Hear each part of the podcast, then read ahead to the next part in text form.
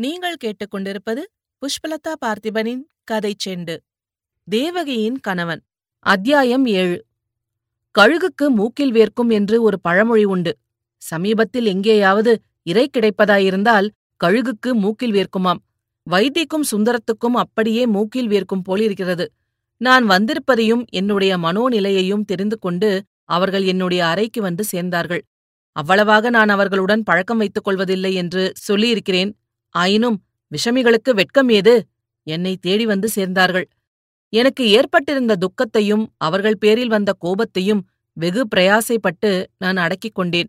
கொஞ்சம் நான் பொறுமையாயிருந்தால் தேவகியின் கல்யாணம் தடைப்பட்ட காரணத்தை அவர்களிடமிருந்து தெரிந்து கொள்ளலாம் என்று என்னுடைய உள்ளுணர்ச்சி சொல்லிற்று.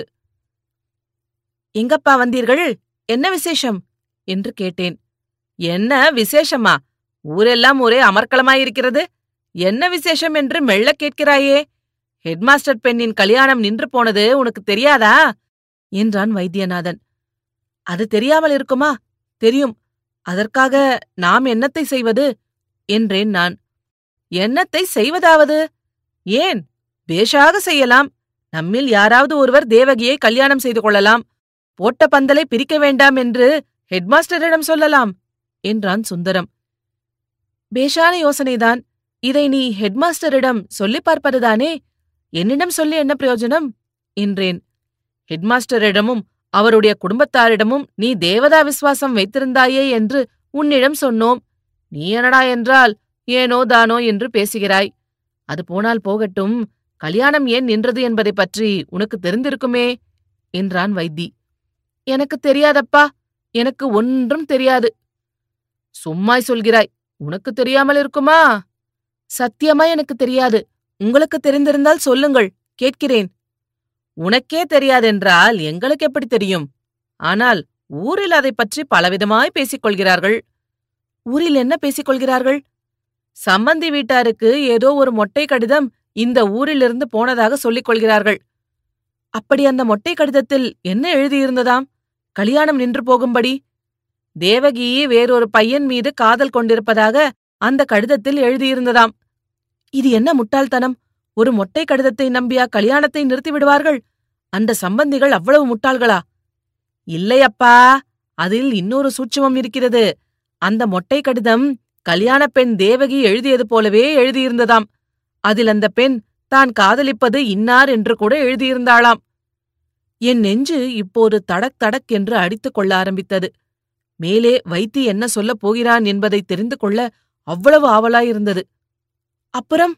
என்றேன். தேவகி யார் பெயரை குறிப்பிட்டிருப்பாள் என்று நீதான் சொல்லேன். பார்க்கலாம். எனக்கெப்படி தெரியும்? கடிதத்தை நான் பார்க்கவில்லையே. பார்க்காவிட்டால் என்ன? உனக்கு தெரியாமலா இருக்கும்? தெரியவே தெரியாது. மொட்டை கடிதத்தை பற்றிய செய்தியே இப்போது நீங்கள் சொல்லிதான் எனக்கு தெரியும். ஆமாம் அப்பா ஆமாம். உனக்கு ஒன்றுமே தெரியாது. நீ பால்மணம் மாறா பாலகன். நான் கேள்விப்பட்டதை சொல்கிறேன். இதற்காக என் பேரில் கோபித்துக் கொள்ளாதே. அந்த கடிதத்தில் தேவகி உன்னுடைய பெயரை குறிப்பிட்டு உன்னை அவள் காதலிப்பதாக வெட்ட வெளிச்சமாய் எழுதியிருந்தாளாம். சிவசிவா பொய் சுத்த பொய் என்றேன் நான். ஆயினும் என் நெஞ்சு ஏன் அப்படி விம்மி மேல் எழுந்தது? என் தலைக்குள் ஏன் அவ்வளவு பெரிய அலைகள் குமுறி மோதின? சுந்தரம் மேலும் கூறினான். இன்னொரு விஷயம் கூட ஊரில் பேசிக் கொள்கிறார்கள். கிட்டா உனக்கு தெரிந்திருப்பது நல்லது என்று சொல்கிறேன். உண்மையில் தேவகி அந்த கடிதத்தை எழுதவில்லை என்றும் தேவகி எழுதியது போல அவளுடைய எழுத்தை ஃபோர்ஜரி செய்து வேறு யாரோ எழுதிவிட்டார்கள் என்றும் சொல்கிறார்கள். ஐயோ இது என்ன அநியாயம்? அப்படி யார் செய்திருப்பார்கள்? என்னடா அப்பா பரமசாதுவைப் போல் பேசுகிறாயே நீதான் அந்த ஃபோர்ஜரி கடிதம் எழுதினாய் என்றல்லவா ஊரில் பேச்சாயிருக்கிறது? எனக்கு வந்த கோபத்துக்கும் ஆத்திரத்துக்கும் அளவே இல்லை. என் பொறுமை அதன் எல்லைக்கு வந்துவிட்டது. கடைசியாக ஒரு பெரும் முயற்சி செய்து வைத்தி சுந்தரம் நீங்கள் என்னோடு சண்டை பிடிப்பதற்காக வந்திருக்கிறீர்களா? அப்படியானால் சொல்லிவிடுங்கள். தலையை சுற்றி மூக்கை தொடுவானேன்? என்று கேட்டேன். சேச்ச அதெல்லாம் ஒன்றுமில்லையப்பா உன்னோடு சண்டை பிடித்து எங்களுக்கு இப்போது என்ன ஆக வேணும்? இது நல்லவர்களுக்கு காலமில்லை. ஏதோ நீ எங்கள் கிளாஸ்மேட் ஆயிற்றே.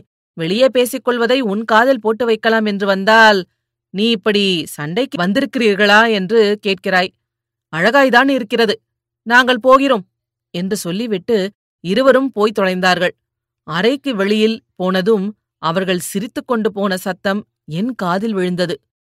இதுபோல பல சுவாரஸ்யமான கதைகளை கேட்க கதை செண்டு சேனலை மறக்காம லைக் பண்ணுங்க கமெண்ட் பண்ணுங்க ஷேர் பண்ணுங்க சப்ஸ்கிரைப் பண்ணுங்க. நன்றி.